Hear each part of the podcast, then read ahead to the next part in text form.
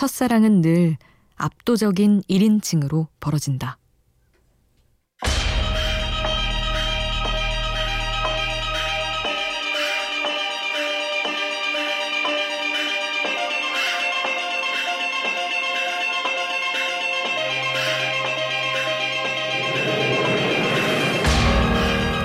작가 줄리언 반스의 소설 속 주인공은 자신의 첫사랑에 관한 기억을 1인칭으로 이야기했다가 점차 2인칭, 3인칭으로 시점을 변화해 간다. 어쩌면 우리의 연애도 그것과 닮아 있을지 모른다.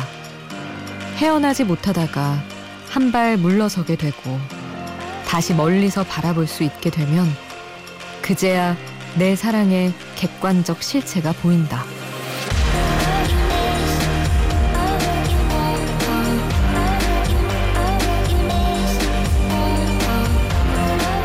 내 사랑을 객관적으로 바라볼 수 있는 눈.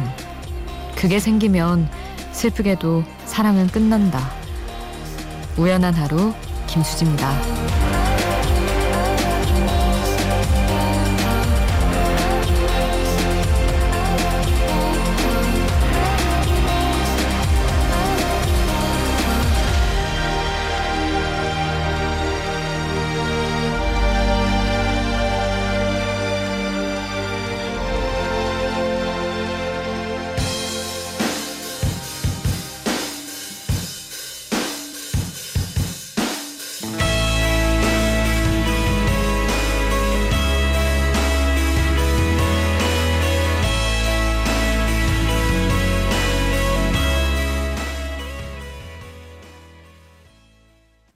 5월 22일 금요일 우연한 하루 김수지입니다. 첫 곡으로 들려드린 노래는 콜드플레이의 In My Place였습니다. 사랑에 빠지면 사랑에 빠졌을 때 사람들은 늘 주관적일 수밖에 없죠. 하지만 콩깍지가 벗겨지고 사랑을 객관적으로 바라보게 되면 안 보이던 것들이 보이면서 헤어지게 되는 경우가 많은 것 같아요. 근데 할 때는 그런 말 많이 하잖아요. 사람들이 다. 아니, 진짜로 자기 얘기 말하면서 객관적으로 정말 괜찮아. 객관적으로 이거는 진짜인 것 같다. 이런 얘기를 많이 하죠. 그게 사실은 주관적인 거긴 한데, 진짜, 진짜, 진짜, 진짜 객관적으로 나를 볼 수 있을까? 헤어지는 시점에만 그렇게 되는 건가? 근데 어쩌면 헤어지는 순간에도 그냥 약간의 현실 감각을 찾았을 뿐 남들이 보듯 객관적으로 상황을 보기란 어렵지 않나 싶은 생각도 들고요. 금요일에서 토요일로 가는 이 시각, 여러분은 어떻게 또 우연한 하루로 찾아오게 되셨나요? 라디오 틀어놓고 여러분 어떤 생각하고 계세요? 그 상황이나 생각들 공유해 주시면 좋을 것 같습니다. 문자 미니로 오늘도 같이 이야기 나눌 수 있어요.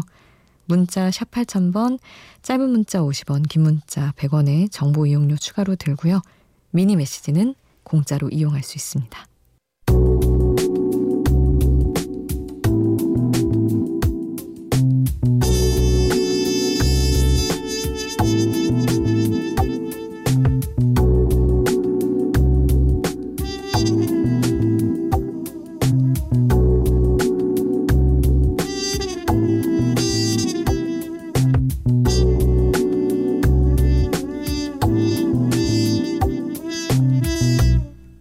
우연한 하루 김수지입니다.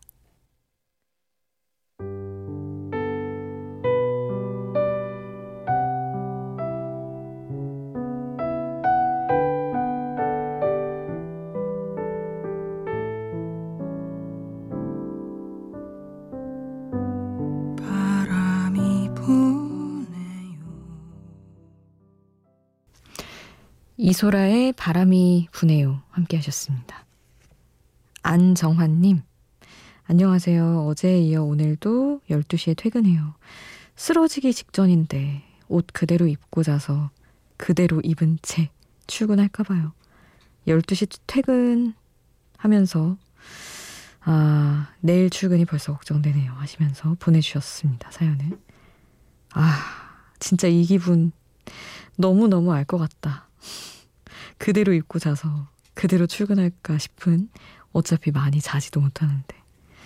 저는 옷도 옷이지만 직업상 화장을 늘 되게 진하게 하고 있는 편인데 늘 이걸 지우고 새로 또 두껍게 하고 이러는 게 되게 사실은 이제 분장 팀이 있으니까 저는 받기만 하는 건데도 아 그냥 그대로 하고 싶다 그런 생각을 할 때가 많이 있습니다.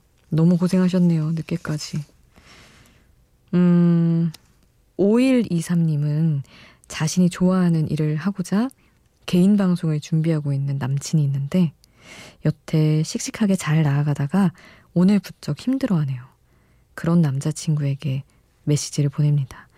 힘내요. 내가 옆에서 항상 응원할게. 자긴 할 수 있다는 걸 난 믿어요. 이렇게 아 너무 예쁘게도 응원을 해주셨네요. 아 이런 뭐랄까 너무나 지극히 현실적인 얘기지만 어느 직장 뭐 전문직 뭐 이런 게 아니라 사실 뭐 개인 방송이든 뭐든 저도 방송 쪽이 좀 그렇고 되게 뚫고 나아가야 하는 일을 하시는 분들이 있죠. 그런 분들의 불안감은 사실은 말할 수 없이 클 텐데 그런 상황 속에서 누가 옆에서 응원해주면 진짜 진짜 힘이 되는 것 같아요. 아, 내가 남들이랑 다른 길을 가고 있는데도 이렇게 지켜봐 주다니. 저도 옛날에 프리랜서 생활할 때, 어, 남들이, 너는 꼭 남자친구가 아니더라도, 괜찮아, 넌 네 인생 사는 거잖아. 그냥 잘하면 되지라고 얘기해주면 엄청 힘이 됐었거든요. 1135님은, 음, 오늘을 돌아보면서 인생에 있어서 단추 하나를 엇비슷, 그러니까 잘못 채웠다고 해도 반드시 내일은 꼭 똑바로 채울 날이 있을 테니까요. 오늘의 날을 칭찬해 주는 것이 중요한 것 같아요. 하시며, 어, 또 뜻깊은 말씀을 해주셨습니다. 맞아요. 어차피 실수하고 바로잡고 실수하고 바로잡고 인간은 똑같은 실수를 반복하고 또 바로잡고 이런 게 사는 것이겠죠. 어쨌든 바로잡 잡고자 하면 바로 잡을 수는 있을 것이라는 것 저도 믿고 있습니다. 5123님이 남자친구 이야기하신 5123님이 아, 남자친구가 또 좋아하는 곡을 신청을 해주셨어요. 카더가든의 명동 콜링 그리고 1135님은 김필의 그때 그 아인 신청해 주셔서 이렇게 두 곡 함께 하겠습니다.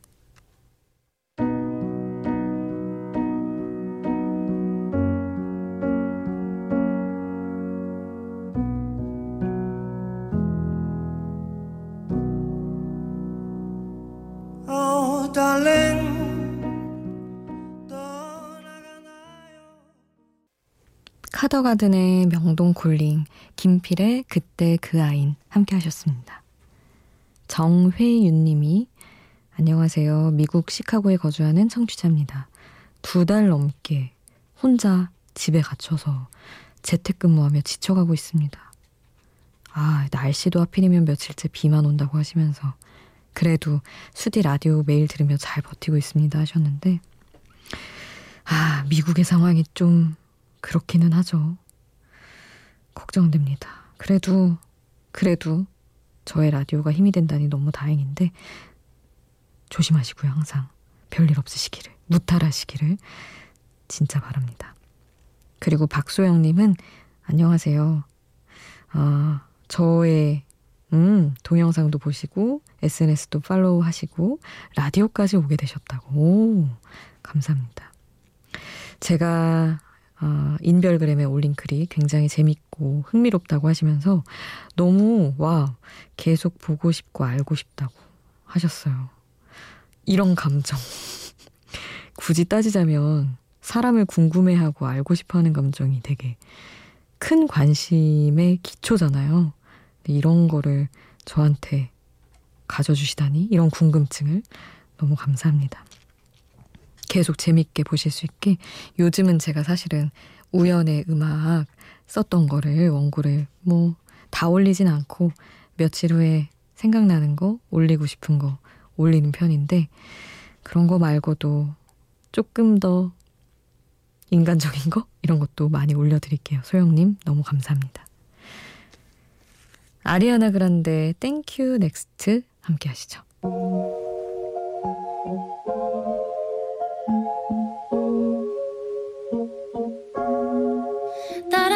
But it wasn't a match. Wrote some songs about Ricky.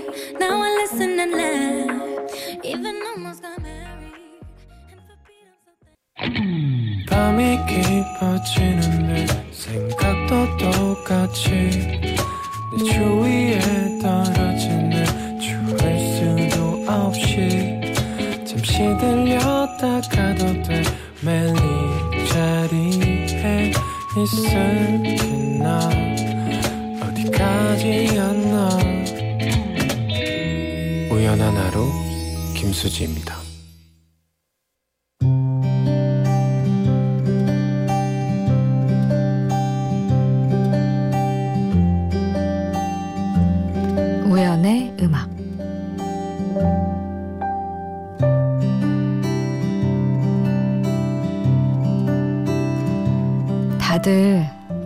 스며들어서 사는 것 같아.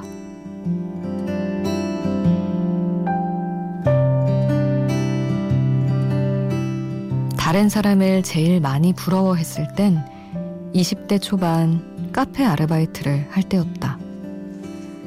주말 오전에 노트북을 가지고 나와 이어폰을 귀에 꽂고 일하는 사람들을 볼 땐 저 사람은 어떤 멋진 일을 할까 카페에서 커피를 마시면서 일하는 기분은 어떤 걸까? 아직 취업이 먼 얘기 같았던 그땐 그런 게 궁금했다. 늦은 오후에 들러 꼭 샌드위치를 여러 개 사가는 모녀를 볼 때는 우리 엄만 대전에 있고 나는 서울에서 아르바이트를 하고 있다는 사실이 갑자기 서글프게 느껴지기도 했었다. 마치 서로를 옷처럼 걸쳐 입은 듯 너무나 가깝고 자연스럽게 어울렸던 딱 봐도 오랜 연인이었던 남녀의 방문은 나도 좀 더 어른이 되면 꼭 저런 편안한 사랑을 하고 싶단 꿈을 꾸게 했다. 커피 머신 뒤에서 나는 꼭 세상으로부터 분리돼 있는 기분이었다.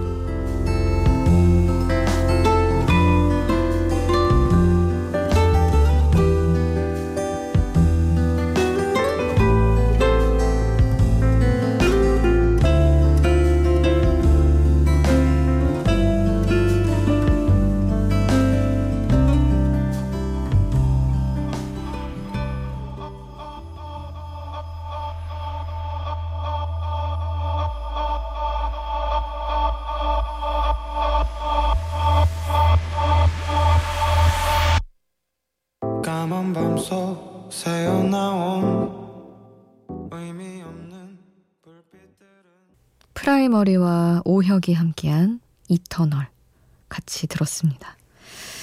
음, 제가 아르바이트를 진짜 많이 했는데 20대 때 정말 막 종류별로 한 10개쯤 한 것 같아요. 근데 제일 많이 한 게 카페 아르바이트거든요. 한 곳에서 오래 하기도 했고 뭐 돌아가면서 카페만도 한 다섯 곳 넘는 것 같아요. 이런 데가. 근데 그렇게 부러웠어요. 막 일반 기업 다니다가 막 갑자기 회사 그만두고 그 앞에 카페 가서 아르바이트도 하고 막 이랬거든요. 아나운서 준비를 하기 위해서 어쩔 수 없이 시간이 필요해서. 근데 그렇게 여유롭게 와서 일하는 분들 일을 하는 건데 사실 와 사무실에 안 있고 저렇게 나와서 하는 일은 어떤 걸까? 뭐 디자인일까? 뭐 이런 것도 너무 궁금하고 되게 그랬던 것 같아요. 저도 어디 가서 손님으로 카페를 다니고 지금도 뭐 잘 그러고 있지만 아르바이트 할 때는 그런 슬쩍슬쩍 볼 수 있는 삶들이 너무 궁금하고 다들 자기 인생 되게 잘 꾸려간다. 나는 아르바이트 하고 있는데 그때는 너무 취업도 안 되고 이럴 때라서 그랬던 기억이 나네요. 4667님 동생이 항암 치료 들어가는데 긴 여정이 될 테지만 힘내라고 전해주고 싶어요. 그리고 많이 사랑한다고 하시면서 어, 윤도현 밴드의 흰 수염 고래 YB 아, 들려주시면 동생에게 큰 힘이 될 것 같다고 해서 챙겨드립니다. 진짜 저도 힘내라고 말씀드리고 싶고요. 어, 안민영님은 중1 아들과 함께 라디오를 듣는다고 하시면서 온라인 수업에 적응돼서, 음, 맞아. 학교 오라고 해도 못 가겠다는 사연이 제가 소개를 해드렸었는데, 갑자기 나는 가고 싶다. 입학식도 못하고 수업도 못 받아보고, 막 이렇게 랩을 하였다는 이야기를 적어주셨네요. 이제 순차적으로 가죠, 그래도. 뭐, 교실도 뭐 분리하고, 뭐, 옆반에서는 뭐 영상으로 들어야 되고, 뭐 이런, 이런저런 학교마다 다른 환경들을 구성을 하는 것 같긴 한데, 어쨌든, 아유, 중1인데 입학을 못했구나. 아직 교복도 못 입어봤겠구나. 얼른 이제 들어갈 텐데 즐거운 생활 또 하시길 바랍니다. 안민영님은 패닉의 내 낡은 서랍 속의 바다 신청해 주셨어요. YB 흰수염고래 먼저 듣고 이 곡도 이어서 함께 하겠습니다.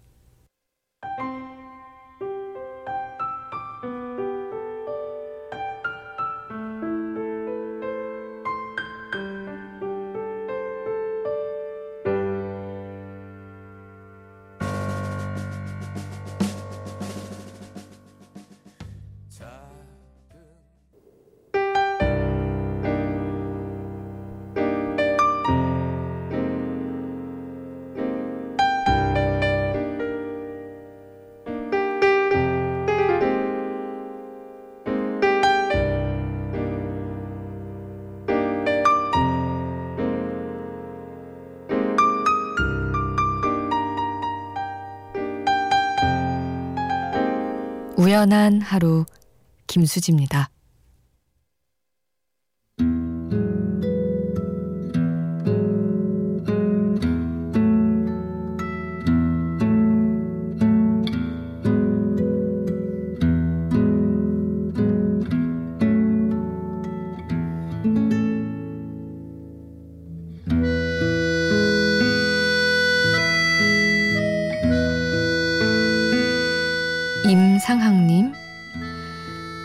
하루가 끝나고 또 다른 하루가 시작되는 자정.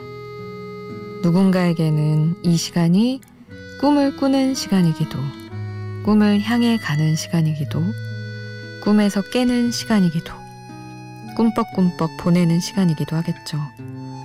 어떤 시간이든 우리 모두 행복한 시간이었으면 좋겠습니다. 미래에 뒤돌아봤을 때 후회는 있을지언정 괴롭지 않은 시간이길 바람해 봅니다. 이렇게 남겨주셨습니다. 음, 일단은 이 시간의 의미를 너무 잘 정의를 해주신 것 같아요. 그리고 꿈을 꾸든 꿈을 이루기 위해서 뭔가를 준비하고 노력을 하는 시간이든 아니면 이 꿈은 안 되는구나 하며 버리고 있는 시간이든 정말로 마음 편한 시간이길 바랍니다. 어떤 일에 닿기 위해서 일정량의 시간들이 필요하다면 우리가 꿈을 꾸는 시간이든 버리는 시간이든 깨는 시간이든 이 시간이 나중에 우리가 닿고자 하는 일을 위해 의미 있는 시간이었으면 좋겠어요. 오늘 끝곡은 시레 네가드의 Be Still My Heart 남겨드리겠습니다.